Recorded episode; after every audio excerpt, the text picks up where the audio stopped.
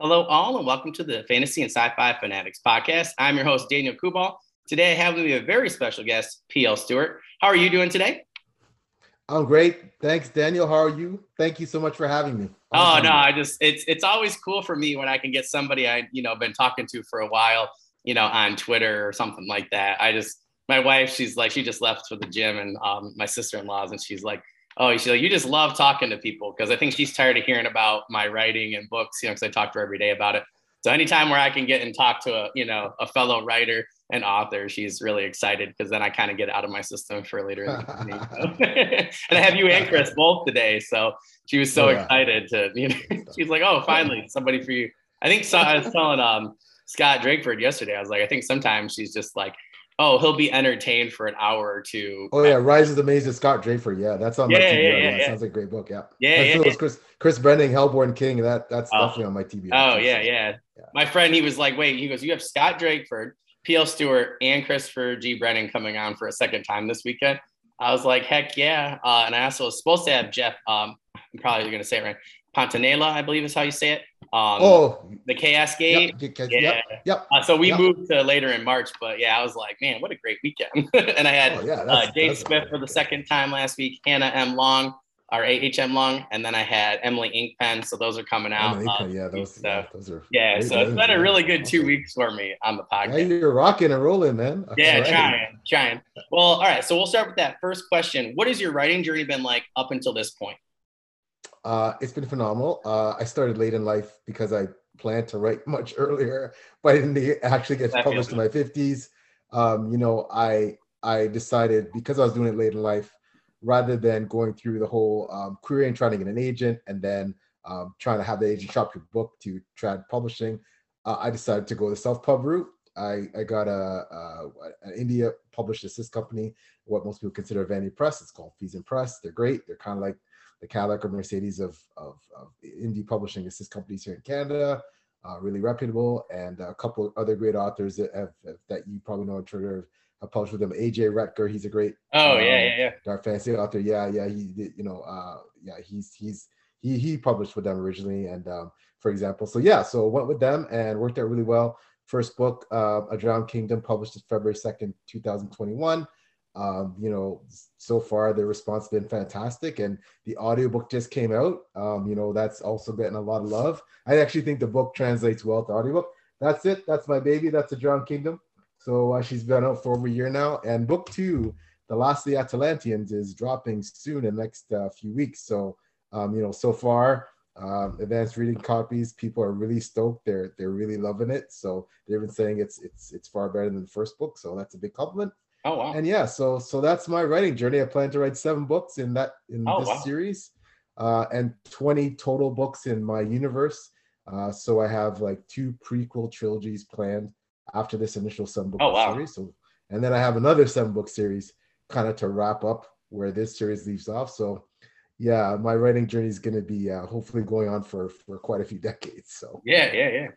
Yeah. Wow, so that that's actually really good to know. So that actually means that um, I, I do have a couple of panels coming up where I'm inviting authors, like three or four authors, to come and talk at those panels. So that actually gives me a great one to invite you to, just knowing that for you oh, know, wow, I'd be honored. Out. So how you're planning out those series and prequels, uh, that's actually what I'm doing with my own fantasy series. So I would love to you back and talk about that. So I'm so glad that you said that. So that actually also gives me a whole separate line of questions for our next interview. So that's awesome. That's oh, awesome. Yeah, I can't wait to your stuff drops, man. Yeah. yeah put that on my TBR. I get so many, I get so distracted by, you know, books and authors like yourself. Um, I think I, I was uh, actually, I have a really great independent bookstore here in my town and it's just great. Um, like you and a few other people, um, they're able to order for me. So it's like I get to order, you know, your book and also support an independent, you know, bookstore at the well, same time. Thank you for actually both great. of my favorite bookstores in New York State are like that. So it's been really nice. that's awesome. Pretty cool. That's awesome.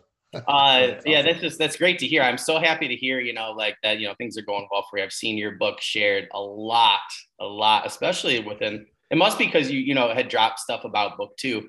Um, it's really been the last like two or three weeks. It seems like every time I turn around, you know, and I try to share everything that I can, you know, for people like Thank yourself. You. Um, yeah, no offense to anybody, like I'll share anybody's stuff, but if it's somebody I know, I'm like, you know, on both accounts, really trying to go. So it's nice to see, you know, so many people have enjoyed book one. And I'm a huge, huge, um, you know, mythology fan. I'm a history teacher. I love Atlantean oh, stuff. Oh, so as soon as I saw your cover, I was like, yeah, I want to follow that guy. I went and put the book on my Goodreads like right off the bat. And I got to say, that second cover, like I love the first one because I used to teach graphic design. Like I love the first one, but that second one with that elephant is just, yeah, it's nice. so cool. It evokes so much imagery and imagination. So yeah, they're both both very very stellar. So oh, thank you very much. I yeah, appreciate yeah. that. Yeah, yeah, I definitely appreciate that. Uh, um, yeah, I'm so happy to hear that you have so many books planned for you know just this. Uh, I just feel like so many people plan out great world building and then you know just go into um, you know just like a trilogy. And I just mm-hmm. kind of felt like with a few people recently, I'm like, well, that's kind of a waste because you have such a good you know product. And I just love to see that people are doing kind of that old Dragonlance or Forgotten Realms type of thing, yeah. you know, where they have multiple books planned and you know in that world. So that makes me really excited for you. So oh, thanks. I'm pretty stoked too about that. So yeah, that's awesome.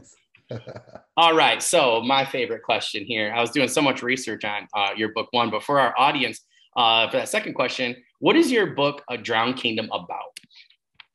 Okay, well, my book, A Drowned Kingdom, is partially based on my version of uh, the famous philosopher Plato's uh, tale of the lost realm of Atlantis. So I call my version Atalantyx. I know it doesn't sound too creative, but there's reasons for that. But I also wanted people to harken back to Plato's tale because that's where it began. So if I'm going to have, you know, my version, I, I definitely want to recognize, um, you know, Plato's, um, you know, which of course is, is such a, a, timeless classic.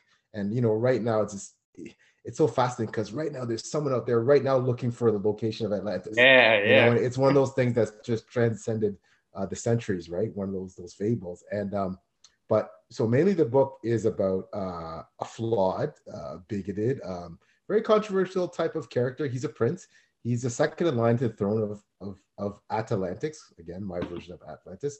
And um, you know, no big spoilers there. You know, uh, the you know, according to legend, Atlantis sank. Well, so does my Atalantyx. And my uh, my main character, he he's one of the survivors, and he takes the last remnants of his people uh, across uh, this sea to another continent, a new continent, which is um, you know somewhere that's uh, populated by uh, what is, in his opinion, uh, pagan warlords and, and mages, and you know he's uh, his society is very um, they feel they're very elite and they they have this these monotheistic views where they worship a single god. And they're colonialists they're subjugators. But now you know there's they're, they're not what they were. They're reduced to just this this handful of people. And so he has to be the leader and lead his people in this you know in this new world forge alliances survive because uh, people want to do him and he he feels that he can still even with this this reduced uh, following that he can still um, you know essentially take over the, the new continent and impose his religion on them and people don't want that and you know so but he still like i said he has to forge alliances. He um exposed to these people on this new continent some of his views uh you know start to change a little bit and um, he starts to open and expand his mind. He's very entrenched in his views.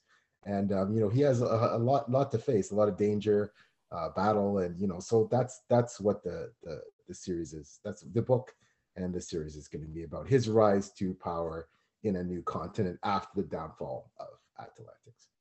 I personally feel like if you need more than that in our audience, then you, this is the wrong podcast for you. just personally, um, I have to say, I absolutely, I just loved everything that I was reading about book one. My friend literally was like, "Hey, have you seen this guy in his book?" And I'm like, "Oh yeah." I said, "It's definitely on my radar." I said, "It's on my TBR." I'm like, I'm really trying to get there. I, I saved it for my summer reading because I'm like, I don't want to get, oh, there's certain books that I don't want to get bogged down with work, you know, because then it's not the people's books recently I've been reading or the authors or their writing. It's just that I've been just burnt out because I'm a teacher. And your books is one of those where I don't want to be distracted. Like I want, I know I'm going to enjoy it. I want to have time to enjoy it. So I've been saving it for the summer, but I'm like, man, it could be June like any day now because I have so many books like yours uh, you know, book one planned, and I just my friend was looking at my TBR. He's like, "Man, that just sounds awesome." But I have to say, I absolutely love your description on your website for a drowned kingdom. I mean, oh, thank you. That was such an amazing description. It was enough you know, to get me interested, but and you had enough details there. I felt like you had, you know, several hooks in there where I'm like, I have to figure out what's going to happen with your characters. I want to see how you did, you know, everything with Atlantis. I just, I got to give you credit. I've, I've been researching a lot of blurbs and descriptions, and I have to say that's one of the better ones I've seen oh, in the last several months. So that was, that was really, really good. So if you guys haven't yet, go to PL Stuart's website, check out right at the top there. Okay. A Drowned Kingdom. If you need more than that description or what he said so far, again, I don't know if this is the podcast for you. it just sounds awesome. It's such a great idea. I have to say, I, I, just, as soon as I heard that you, that's what you were doing. And I love the whole, cause at first I was like, oh, I'll, I'll definitely read it, you know, if it's about Atlantis. But then when I found out that, you know, you were writing about the aftermath, for me, I always wondered that. And as a historian, I study a lot of that. And I'm of the notion that that actually did happen. And that's, you know, what happened. And I think there's a lot of evidence to that. So um, to me, I was just like, yeah, that's the book for me. So cool. well, I'm glad. I'm yeah, glad that's awesome. That. Thank you. yeah, yeah, yeah. Uh, so this was a great question, I think, for you, and I'm really interested to hear uh, interested to hear your answer. So for that third question, what has been different in your writing uh, process with writing book two versus book one? Oh wow, writing book two. Well, the first thing is I have to admit, and a lot of my fellow writing colleagues I, I've, that I've spoke to feel the same way. You feel this enormous pressure. Um, it's not necessarily a bad thing, but at first it feels like that, that you're so focused on making book two that much better, like astronomically better than book one, right? You know, you, are coming out, you're a novice writer, you're a rookie, you put your first book out there. It's not going to be perfect, technically perfect. You're going to make mistakes, you know, but but the thing is, you're really trying to uh, take the things that were really good about your first book and then you by then now you have some some critiques and some reviews and, and you, you have to hear what people say right about about about the negatives or the areas for opportunities and then but still keep the really good things and then you know look at those those uh, criticisms and if it's something that's a one-off that's one thing but if if all the readers are saying something common about your book then you really have to pay attention i think and address accordingly i mean you have to write your book yeah, um, yeah. yes you're writing for an audience but you have to write the book that you're going to write so but but with that second book you, you feel this enormous pressure You're like oh my gosh i have to make it that much better than book than book one and i really have to you know you, you don't want to you don't want to feel like you're if it's somewhat successful that you're one hit wonder you know they talk about sophomore yeah, jinx. In sports yeah, and you know like it's you just, yeah. you really feel that that pressure. But um, it's funny like once the book was written and especially now that the arcs are out that out there the advanced reading copies and people seem to feel like yeah it is it is actually better than than book book one. And and not that I, i'm not proud of book one you know I, I with all its flaws and yeah, you know but but but i i i really felt like i did write a better book with book two and the the early reviews seem to support that and that's why book three which is coming out next year which i'm in the middle of writing i feel it's going to be that much better than than book two so you know because my goal is continuous improvement right you, yeah, yeah, you're only as good as your last book you got to keep striving to get better and better and better, right? And there's no such thing as complacency. So, but yeah, that was the difference between book one and book two is more of that pressure. You know what I mean? Book one, nobody knows who you are. Nobody, yeah, yeah, yeah. You know, knows your brand. The, the book is out there. Yeah, you know, like the expectations aren't. But but you know, now there's expectations on me. Yeah. So I have to deliver with every book to just keep upping that ante and make that book even better. So that's what. I'm working on. That's awesome. I I, I know um, just like a couple of people I just started following must have had your advanced reader copies for book two, and that's what I've seen. Uh, I saw several so far, uh, like three or four people, um, you know, and we're like, oh, this was a lot better than book one, and they said like they raved about book, uh, book one. I went back and you know was just looking at what they were saying. So I like to study those kinds of things. Um, so that makes me really excited. Um, but yeah, I definitely agree with you. Like it's I just think you said so many great things there. I just want to really quick dissect. So, you know, you're talking about pressure. Obviously, now, you know, I love how you said that, you know, it's the sophomore inks where it's like you, you do, you feel it. And I just think that, you know, it's easy for me because I can write several first books, you know, and I can put them out there or whatever. But I just feel like, you know, any book two is going to be like, I, I'm already feeling it for my book two because I'm trying to, you know, That's plan awesome. out my trilogy better. And I'm like, oh, I'm like, well, now I have to change these things to then change book two and I my friends and I were just talking about that where it is hard, right? Where you release, you're trying to write book two or some somewhat get something down for it and plan it out, but it's like if you don't have the first book done and then you also don't have it out to your audience, how on earth are you going to know you know those things like you're saying like how are you going to meander that? And i do think you're right it is there's a lot of pressure and i think it's a lot harder than a lot of people give you guys credit for you know what i mean? Like it's harder than it sounds to because you don't like if, if you knew what people were going to say ahead of time you could just write book two and three and plan and well like i had a friend who planned a trilogy he's like well this is what i planned so far but he's like i'm going to have to wait and i think it's especially hard for people that are trying to rapid release because it's like you have to fix things like right off the bat you know with book two and three and yeah, I just I agree. I totally agree with everything you said. I just think I think it's a lot harder than people give people credit for. So I give you credit for being able to. Thank you. yeah, it's hard because you have to listen to those people. You also have to tell the story that you want to tell. So I definitely I definitely agree with you. It's a lot harder than people think. Yeah, no, absolutely, absolutely. Uh, so for that fourth question, how I'm so interested in this because I have a lot of mythology for everything that I do. Uh, so for question four, there, how did you go about your mythology and religion in your world building process? Well, um, you know, my version of Atlantis is somewhat different from you know the the, the original mythology. Um, it's not set in a in a Mediterranean type, um, you know, uh, ancient world, uh, ancient more Greek, uh, you know, Greco-Roman that that that that that that area of the world. Um, it's it's somewhat akin to like a more medieval type, European medieval type, um, you know, realm. But um, you know, I think with me, uh, I I'm inspired a lot by religion, um, and I'm fascinated by religion. I'm a spiritual person. I don't really consider myself formally religious. I was raised very formally religious, and my mother is. I find that you know, as as I grew and evolved, I I, I feel that I'm more spiritual but I've all been fascinated with um, organized religion. Take your major religion, you know, uh, Islam, Christianity, uh, Judaism, um, you know, etc. And and and I'm always fascinated by, um, you know, the the the the push and pull and tug between um, spirituality and religion. What I mean by that is, um, you know, the construct around the religion, the human construct, the hierarchy, the the the the, the organization around worshiping, you know, the spirituality like so you know the the the the nuns the priests the you know the the the temple leaders etc versus um you know what does it what is the the worship of that that that god goddess deities? What does that actually mean? And what's the difference? Because i always say this i've said in the previous interviews that you know um religion uh, for all of its good intentions is flawed because it's human made yeah, so it's yeah. subject to all of humans flaws the divine in most cases is most people believe that you know divinities are are, are beyond these these frailties. Not in all cases but many religions you know the divine is supposed to be something more perfect right?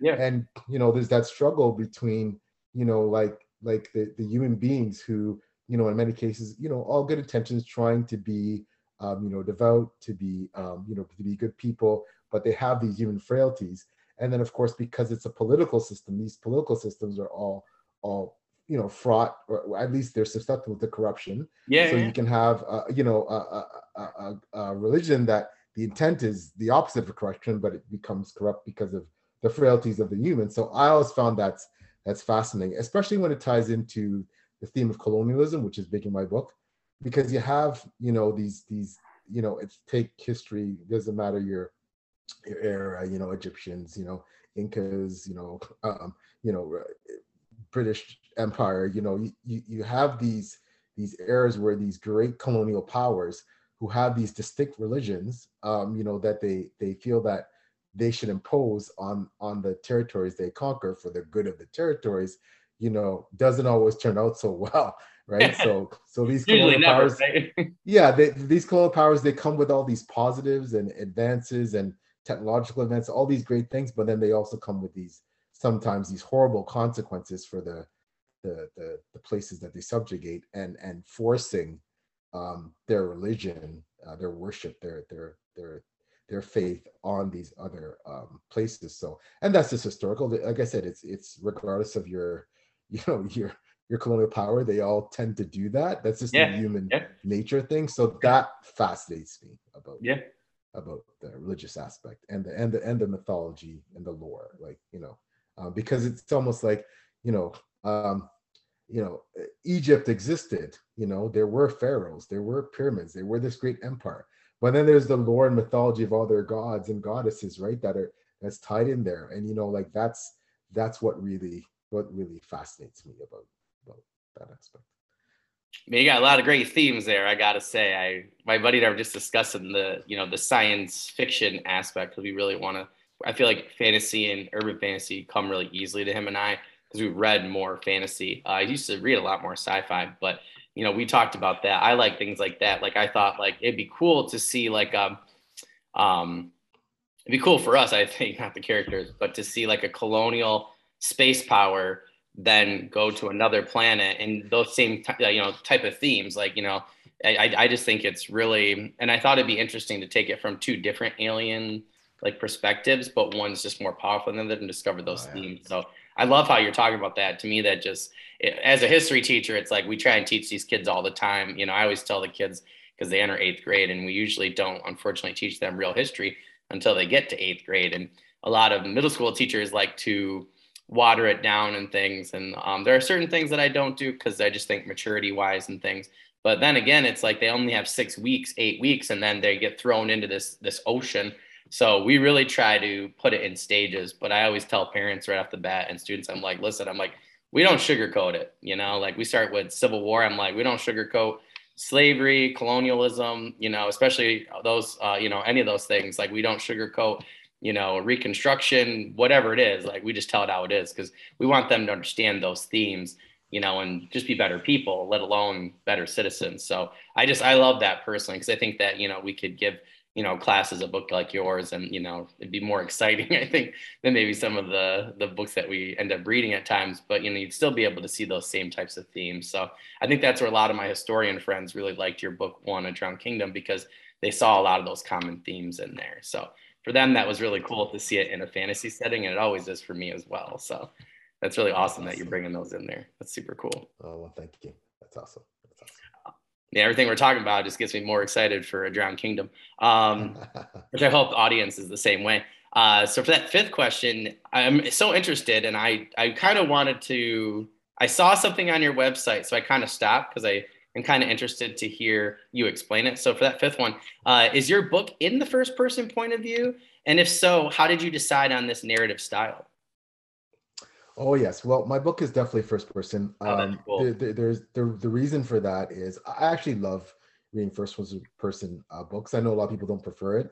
I remember um, when I was in university, you know, university professors would, you know, I, I took um, English and predominantly my, my major was medieval literature with oh, minor cool. history and you know but I took a lot of writing classes there writing courses and and they said oh well first person it's limited it's it's a narrow perspective. One of our professors hated it. They said you know that's for weak writers and you know but some of my favorite books of all time and some of the best selling books of all time are first person. Um so butcher.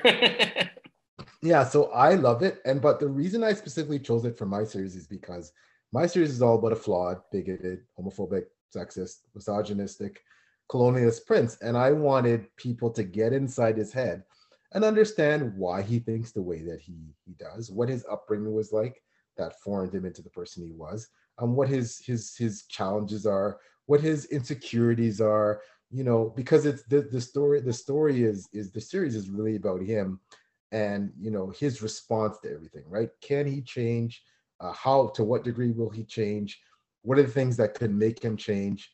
You know so I, I wanted people inside his head and it's not always pretty it's not always pleasant. Yeah. And you know to be inside his head because of his thoughts.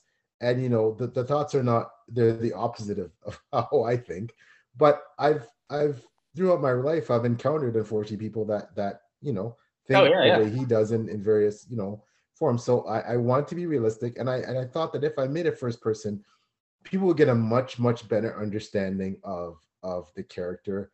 And they would um eventually most people probably start off disliking him. But i think in time learning to know him better and seeing some of his positive qualities to a degree some people might root for him some might not. Um, he's very complicated.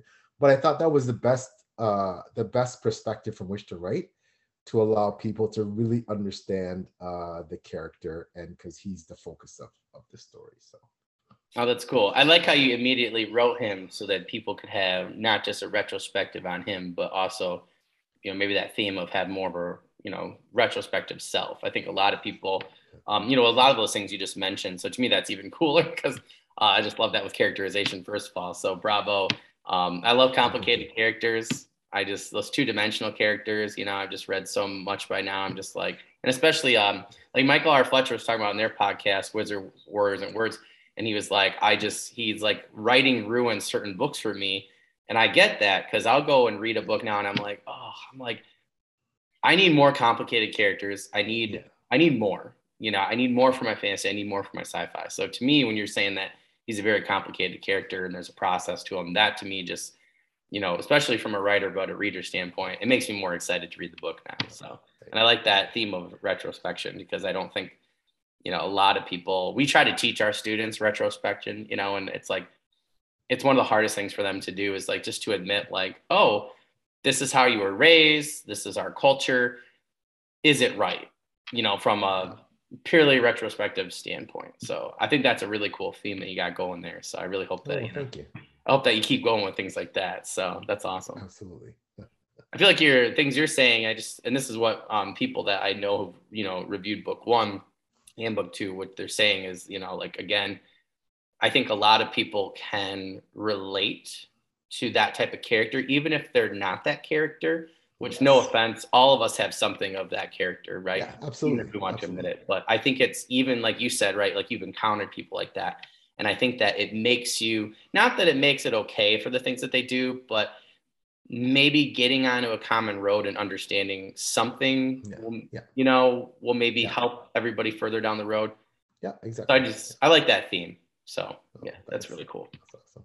Awesome. Uh, so for number six there, did you find it harder or easier when it came to book two's expansion of your world building and characterization?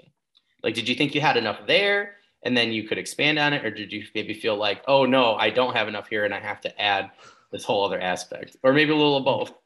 No my problem is i have so much to pack in to you know the, the seven books that you know because there are so many layers. Um there's so much history in the in the the, the world i've created. You know there's there's a history of Othrun society the atlanteans and their history is rich and very very very steeped in in in in legend and all these heroes. And and um, that's why that's actually what led me to um, you know but it's also tied into a, a bigger kind of theme that I can't really dis- disclose. But uh, that's what led me to to writing two prequel trilogies about these two um, famous figures that Othrun worships as his heroes and thinks that they're a certain way, but you know, believing when you see the trilogies, they're not quite the way he envisioned them yeah, because yeah. they lived hundreds of years before yeah, he was born. So you know, it's just like anyone else in history. You you read about the person, but were they really like that? Well, you weren't there, so you don't know. So yeah. So that's what I love about about the fact that I can do that, go back in time and show, you know, what what they were like and what their society and their world was like. And then, you know, with with the current series, you know, Othrun is is Othrun thinks that you know Atlantean history history is the most important one, but there's a big wide world out there, right? He only looks at yeah. looks at things from the perspective of a conquer. He's he, you know his his society's conquered um, you know other kingdoms in in a nearby another nearby continent, but now he's that's all gone. You know his his his his realm is destroyed. He's lost. They've lost that hold on on that continent. Now he's gone to this other continent that is full of you know people who've been warring for centuries and and no one's managed to take control but yet he thinks even though being in this minority that he's going to you know be the leader of, of taking this thing over. Um you know so so and within that there's all these different cultures and and and kingdoms and and societies and and they have their own histories and mythologies. So there's a lot to pack in there. So no it was definitely not you know the the, the issue is trying to um, make layer it enough so yeah. that without overwhelming the reader that they, they can see that there's this rich um, there's all this richness to the world building. So what i try to do is i try to take each book and kind of move the lens slowly through the continent. So you kind of focus you're kind of in each book you're kind of in one spot for a while for the most part. Maybe two or three so that you get to see each spot in within within the the this particular continent and then slowly, as the books continue, you'll continue to move around, and you know each book will kind of mostly focus on a different area. And then as you realize that there's much more and beyond that, those other areas, even outside the continent, will become a much bigger part of the future series. So I'm just kind of layering it that way. Oh, that's cool. I like that though, like how you explain that. I think that that's a really good way to to go about the world building. It's kind of I was talking about like Emily Inkpen, where you know she was talking about her characterization, and I told her in the interview, I said I've heard this said a hundred times, but she, however she said it, right, just clicked better for me. and I like how you said that too with world building. That's another thing I think that is said really well is like with a lens, and you're just kind of zooming into this spot like Google Earth, and then going from there. So I think that's I think that's a great uh, thematic way of handling world building and fitting things in that are necessary, connecting other pieces to areas, but not overwhelming your reader. That's the only thing that with Malazan Book of the Fallen, I'm like, I feel like I'm swimming every time in the middle of an ocean and I'm really tired and I'm being weighed down by my wet clothes. I'm trying my hardest. They're great. And that's books. an iconic series. Yeah, that's an iconic yeah. series. But yeah. and I and I know, and even me, uh, you know, like um, you know one of the even when for one of the one of the, the things that people some people found it hard was that in in the first part of book one there's a lot of world building a lot to absorb because you're you're you're seeing authors describing his his his atlantis which he loves and he knows every part of it and you're really getting all that information about it right so you know um but but again you know it's it, those are things you learn as you you go forward how to how to layer things but also i wrote that for a certain reason because Atlantis was going to be destroyed. So yeah, kinda, I, I, wa- I wanted people to know as much as they could, and also create that sense of of of sadness. That's something so beautiful and that meant so much to the main character and so many people was destroyed. But the things about Atlantis is that you will continue to go back to it throughout the series. You will see all the links and why oh, you need cool. to know certain things, and it will that will continue, even though it's destroyed, but through the series.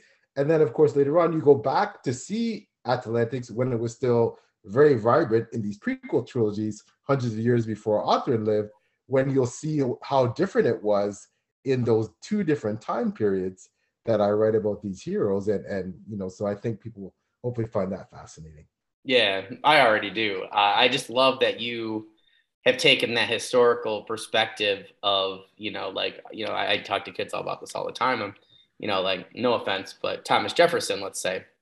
And I was like, you know, what do you know about Thomas Jefferson at the start of the year? And this was like to get them reeled in. And, you know, then we were like, oh, did you know that he owned slaves? We're like, did you know that he had slave children? You know, all these things. And they're like, they were like devastating. What we were like, okay, this is an example of hero worship. Yes. No offense to anybody, but from a historical perspective, it is because we only see these people's good sides and we don't actually see them as the flawed humans like the rest of us that they are. So I just personally, from a history teacher's perspective, I just love, and that already makes me really excited for the prequels. I just love that you did that because they always say, right? Don't meet your heroes. Well, yeah. not always true. I met exactly. Richard Byers. I met Richard Lee Byers. He's one of my writing heroes. One of the like I'd say three authors that I read that made me want to write. But it's not always that way. But you know, in terms of history, I, I do wonder that. Like we had a question that a kid asked the other day. He's like, if you could we just did like fun thing on uh, Friday before break, and he was like, "If you meet one historical person, who would you meet?" And I was like, "Ooh," I said somebody, and he goes, "But would you really want to meet that person though?" And I'm like, you know what? Yeah. That's a great point, you know, because you have this hero worship or you know this idea of this person hundreds of years ago, and it's like it's probably not very accurate. So I think that's a yeah. really cool thing you got going there. Yeah, thanks. Yeah, do you want your bubble bursted, or do you are you willing to accept? them for how they really are and how much yeah. to what degree would that change your opinion of them if you could meet them today. Like me and, and martin luther king I, I you know historically i've read about many of his faults and flaws. He was you know like he, he's a you know a flawed human being like the rest of us but you know he was such an iconic figure for me and, and i and i do hold him such high regard but how would i feel if if i met him in person? I think i'd still be impressed. Yeah, but yeah. you know like that's that's just you know you're, you're exactly right. That's an excellent point so. Well it's like me and harriet tubman like i'm like do i really want to meet araminta or do i like because my my kids said the same thing because that's who i was talking about and they were like well they were like well you have her like way up there like on a pedestal. I'm like i really do because i'm like when you walk down to the south that many times to free people and you're a fugitive and people are literally hunting for you i'm like like that's just like you have to have a different mindset to be that one of those people. And I'm just like, I said, I still, I do agree with you though. I part of me worries that you know, but I, the other part of me is like, it's just so overwhelming that I just would want to just look yeah. her in the eyes, you know, and yeah. and see her and really see her and that way I think it would add to their perspective. So that's what I told him when he asked me. I was like, no, I would still do it, but maybe some other people I wouldn't, but her, I'm like, yeah, for sure. I just want to know, like, I think that's so cool. It's like, cause I always think of that, you know, from a historical perspective, I'm like, you know, like, were these people, you know, really you know, did they have those qualities, you know, verbatim, or I guess I guess you could say, or, or did did we did they have something and we just added our own perspective onto it? I guess. So when you're talking about you know heroes from hundreds of years ago, that just I think that hits the theme so you know just right on the head and just nails it. So I'm really excited for both of those prequels. Oh well, thank you. Yeah, because unfortunately, the farther and farther you get back in history, the less empirical data you have you know yes we have we don't have video you know we don't yeah. have you know audio recordings but you know of of of what you know yeah. henry henry the fifth did or yeah or you know what so yeah yeah no, I agree. look at like uh like king arthur was like what one of my kids said and he's like well he probably wasn't this blah blah blah person you know these romantic ideas he's like those are ob-. and robin hood's another one like i study a lot of you know things where they you know look at actual outlaws that could have been robin hood and some of the original tales of him and songs, it's like he's not a hero. Like he's almost yeah, exactly. an anti-hero, like verbatim, like yeah. more than the Punisher even. So yeah, it's like it definitely adds a uh, a huge question mark, I think, to what do we value? And we're because we value certain things in our society today that they didn't value back then, you know. And yeah. I think that it could be the same for you, you know, with the prequels. So I think that'd be really interesting to yeah. check out. And again, it just I think I was just talking to you know Emily Inkpen and um, uh, HM Long about this this weekend. It's like I feel like you guys are doing things like that that add to the fantasy genre, you know, and really expand people's ideas, imagination. It's not the same old, same old, you know, like no offense to anybody. Um, you know, tropes and the classics are great, but I just think we're at a certain point within our society that it's like Tolkien. Like, no offense to anybody, Hobbit's my favorite book, but I accept the fact that he lived in a country and a time period where his ideas were flawed. Look at the fact of how few women he has the few lines they have, the few actions that they have. That's how women were seen back then. And I think there's a reason that, you know, he doesn't mention whether or not they're there, uh, you know, elves of color or people of color, whatever. And I get that maybe it was certain geography, but at the same time, you have to realize that in that time and age, you know, no offense to anybody, but he was still fighting for colonialism, imperialism, you know, in World War One. And it's like, that's just the reality. And I think if you, you know, look at those kind of things from, historical perspective in those people, I think you get a much better idea at where we can actually take fantasy and sci-fi because I think representation is important because this is your audience, you know, and I, you know, it's it's really valuable and it doesn't matter who that representation is. So I just think that that's really cool that you know what you're doing. I think it really adds to the genre and really, you know, it makes people like me think like, okay, I gotta go back to my stuff and up my ante you know, and again, I think we're all, I personally feel like, well, I was talking to Scott about this. I feel like we're all on the same team. And, you know, it's like, you yes. know, you're my teammate and something amazing you yeah. do. I'm like, I'm going to go back and work twice as hard. Well, you yeah. know, readers get that much better of a product. So I applaud you for making these amazing decisions, especially from a history teacher's point of view. So that's really, really oh, cool. Thank you. Thank you for that. Yeah. Yeah. That's awesome. Okay. This is the one that I really, really wanted to ask you. Um, number seven, how did you go about filming your book trailer for A Drowned Kingdom? well, uh, as I'd mentioned, Daniel, so uh, we have FriesenPress, my my indie publishing assist company. They have a video production team. Oh, that's uh, cool. It, I, I went to them and said it's it's one of the packages you can get with with your publication packages. Oh, like to make a video. They, uh, you know, okay, what's your concept? You had to what what they gave me was essentially a template like a storyboard. And what i would like what are the elements i'd like to see in there?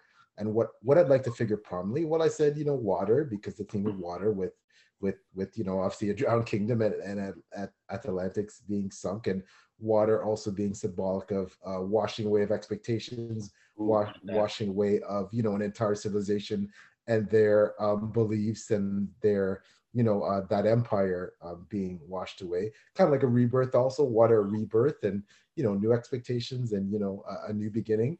Um, you know and of course the the triangular circle emblem which adorns all the swag and and you know adorns my book cover that's very central a very central theme in in the entire series and and beyond. And you know so i wanted that to figure prominently and and and i want to be um and i wanted you know a sense of you know just like the legend of Atlantis that Plato made that you know, I wanted that apocalyptic. Okay, the world is, you know, this place is destroyed now, but now they're they're the new beginning. They're going to this new continent across the water, and and what's going to happen, right? So um, that's so I came up. I I gave them my concept. They did a great job of of incorporating that concept into the the video, and uh, yeah, so hence you have uh, you have the video for a Drowned Kingdom. So I I think it's and then it, the big thing was matching the music. They gave me a lot oh, of choice for music, and I found oh, it's uh, perfect. Uh, this one uh, song called "Shatter," and it was I think it was so representative of what had happened to Arthur in his world. All his expectations shadow shattered. Where who and what he thought he was going to be in life was shattered. Um, his, the supremacy of his his his society was shattered, and now he has to pick up the, the shattered pieces and make something out of it, right? So cool. you know that's that's that's a, a, and it was very stirring, a very stirring. Yeah, it really was kind of music. So really, you know, kind of like gives you those those goosebumps and those chills. Yeah. So um, you know, and then I, I definitely wanted that that symbol with the water to be uh, at the last thing you see before you go to the covers.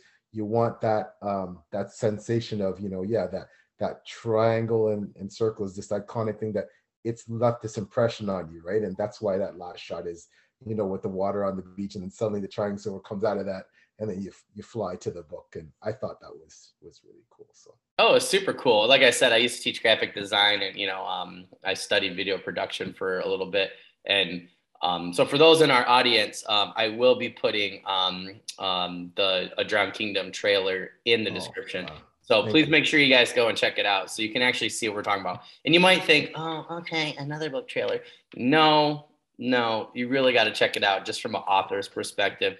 Um, you know, somebody who's trying to advertise. I think it, it, it, was it was just long enough. It gave you just enough information, but the, the imagery and again, Shattered, that was such a great song. It was very stirring. It made me feel like, you know, something happened, you know, catastrophe, but now we're going on an adventure. And I, you know, and I actually looked at it again after reading your description, um, you know, for a Drowned Kingdom on your website. And I just thought the two matched each other so well. The lettering, I have to say, from a graphic design standpoint, the lettering, the colors that they used, um, you know, I think that they really evoked. Um, I don't know. I just felt like they really fit with the story yeah.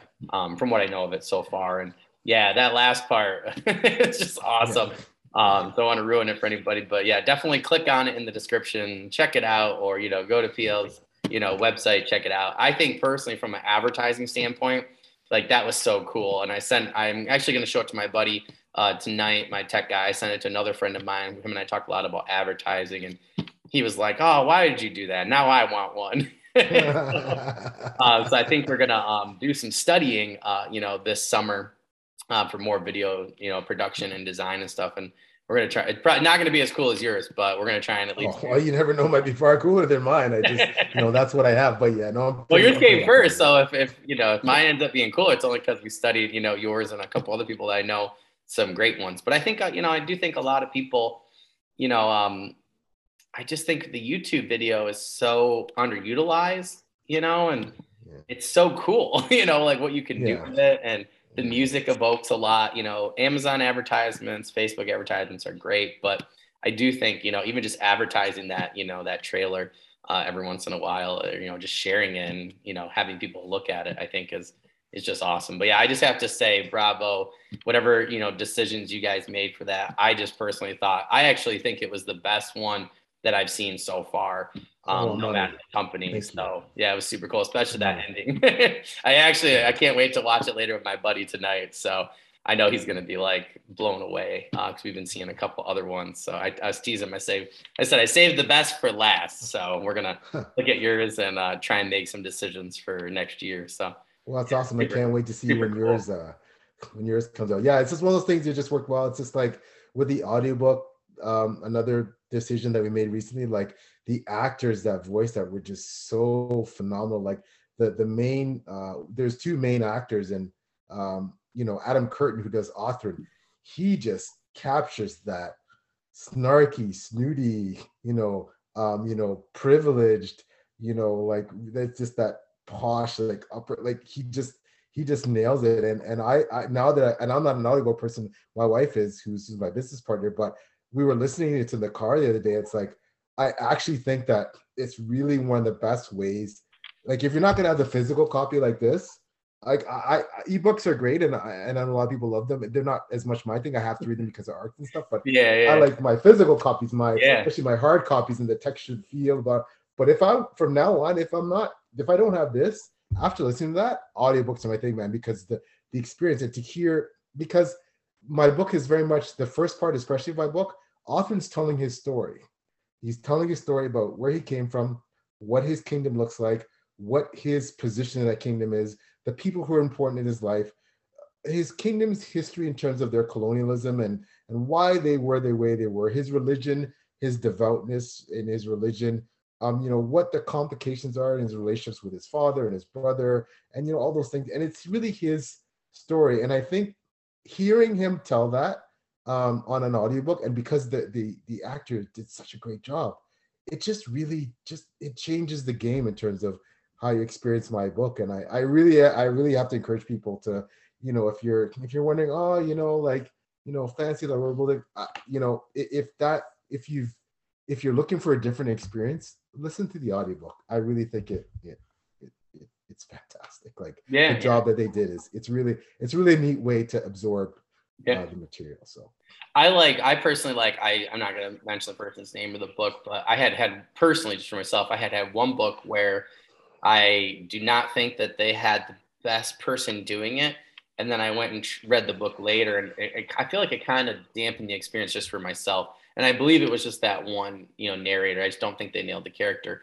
But I was like, oh, I want to start listening to it, and then I'll get into the book. So it took me a while to get in the book. The book I think was a lot better than than the audio book. But I just think again, it comes down to your decisions um but like for yours like i so i just end up reading but i love reading a book and then listen to the audio book i did it with christopher uh, g Brennan's the hellborn king i'm almost done with that one um i love the book and i just my mom's like you're just addicted to some certain book so i'm like so excited because i love getting my own take and doing my own you know thing and acting out in my head i just weird like that but then i love to compare with whoever you get because a lot of times what i found is for most books you know and i'm sure yours is like that is like you know i love the book and then i go and do the audiobook and i feel like it just adds to the experience when you get Yeah. such a great narrator or you know or narrators or actors and actresses and i i like kevin Hearne's was like that i read his series the Iron Druid Chronicles. The people they got, like the guy they got, was so amazing. It added to the books. So then I went back and read the books again, you know. And I just love when you have a great narrator who adds to the experience, particularly, you know, when they add to whoever they, you know, or w- what was going on in your head. It's just, it's just such a cool experience. That's just how I do it personally. But I love a great audio book, and I just think it's, it really, it really does. It is. I think a lot of people need to understand that you know it is your brand right like you have some amazing swag i love your symbol your logo and i think when you get a great you know narrator i think everything you do should be part of your brand so I, i'm so glad to hear and i've heard people have really liked your narrator and actor you know and actors and actresses um, so i'm actually really excited to read the book and then uh, sometimes i just can't help i get right into the audio book on my next drive to work so i'm really Yeah, excited thank you so much. Yeah, they really are great. Yeah, yeah. Sean Polite, who voices a lot of the other characters, he's phenomenal too because he he has actually in some ways a tougher job because he's got such a multiplicity of characters. But yeah, that Yeah. that main overarching voice of Adam Curtin, uh, he is uh, like now in my head he's Othrun, right? So oh, that's awesome you know, but but anyways, yeah, no, that's that's that's that's awesome. That's super cool. Well, we'll definitely have to put the audio uh, book, um, uh, the link in there for as well, so people can go and check that out. But I've heard a lot about both of them, so that's a lot of positive things, particularly about Sean. I know he's been doing a lot more recently, so that's super super cool. Uh, for that last one, so uh, any news, updates, promos, things like that, like you would like to share with us now? Well, yeah, okay. Um, you know, A Drowned Kingdom is uh, out, uh, has been out for a year now, and it is out on uh, audiobook just recently on ACX slash Audible. It's also now also on Awesome Sound, Awesome, Oh, cool. Awesome. Uh, so you can pick it up there. Obviously, if you have the the ACX Audible, you know your Amazon. I remember Amazon membership is structured. You can probably get it for free, so that's great. Or you know zero dollars. That's always good. Um, I think it's phenomenal. Again, the actors Sean Polite and Adam Curtin did a phenomenal job. Um, so that's recently released. So the last of the Atalanteans, book two in the Drowned Kingdom saga, is expected in the next few weeks. Cool. Um, so far, again, I mean, I'm so honored and humbled that the readers that have advanced review copies are really saying some good things about it. Yeah, yeah. Um, it's up on Goodreads, so you can put it on your TBR if you'd like on Goodreads, and uh, you can see some of the reviews and what people are saying. So, you know, uh, and of course, you can see a Drowned Kingdom there too. Um, you know, uh, I'm currently writing a book three called Lord and King, and Oh, that that's will drop in 2023. Um, so that's book three of seven. So the, the adventure is just beginning. Um, you know, so I, I I hope that I think that if people are saying that the Last Atlantis is that much better than than a Drowned Kingdom, well, Lord Yeah. and King is is Oh, you know, it's gonna it's it's gonna uh, it it to me that is the book that's gonna turn the series on its head.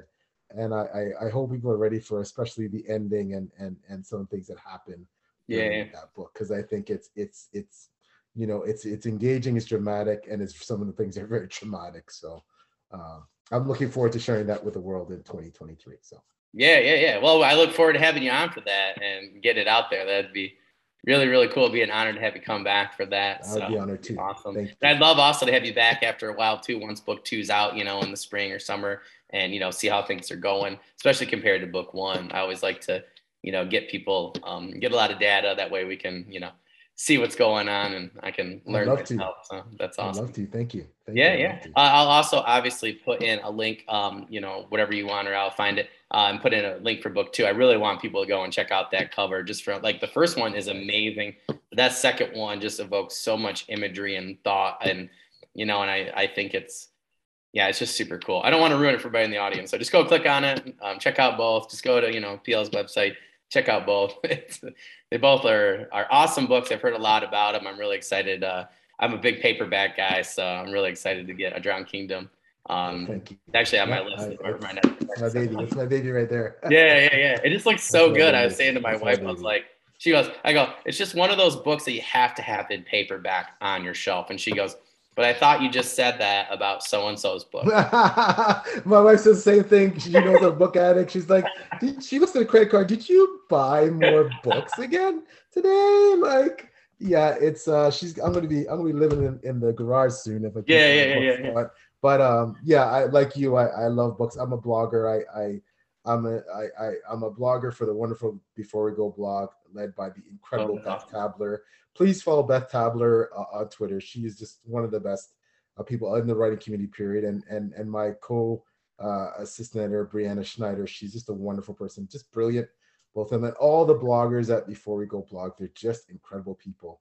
And i'm honored to be one of the assistant editors. And so i because of that obviously i read even more books than normal and i love Yeah. my physical copies so Yeah, yeah, yeah. yeah my uh, my bookshelves are gonna crack and my wife's gonna gonna kick me out but you know for now i'm okay so i'll just keep, Yeah, yeah, yeah. keep- I've been just funneling them to my there. friend. Every time I read something good, I funnel it to my friend. I'm like, just keep it at your house for a little bit. And then he goes, well, he goes, he goes, so you're a teacher. He goes, so we're gonna have to like smuggle the books back in your house. He's like, is that like a, like, is that like an underground railroad situation? Like, is that like um, and he like referenced the Cold Oh. War. Uh, he's like, are we gonna have to go get across the DMZ zone? And that's like your front porch. I was just laughing. I was like, yeah, we'll we'll find a way to get him back in here somehow. But Yeah. I was teasing him. I said, if I can keep him at your house long enough for a couple years, we'll just go get a bigger house, and then I'll put him in and he'll never notice. So. This will probably Yeah, be the yeah. one episode my wife, uh, she's watched like quite a few, so this will probably be the next one she watches. So she's gonna come at me and be like, "No more physical copies." yeah, I def and I definitely get book envy. You know, I have some some great Oh, uh, social media friends that are on Twitter and Yep. you know like literature lo-fi and you know uh, maybe to the pages and Steve talks books and all those people and you see their bookshelves in the back. It's like, Yep. I want that and like I want that and you know like you just go okay I, I you know and yeah so it's uh but it's there's worse habits there's worse um That's what I say. there, Yeah, so, like I don't, I don't smoke, I don't drink. Uh, I'm Yeah. like, I always tell her, and I, I usually, usually try and eat somewhat healthy. I don't always succeed like this weekend, but you know, I'm like, we don't, we don't do too much around work and stuff. So I was like, buying a book is my version of a vacation. usually, Yeah. the, yeah you know, exactly. somebody I know. Now I had the podcast. Be like, well, I got to buy PL's book because you know, I have it on the podcast.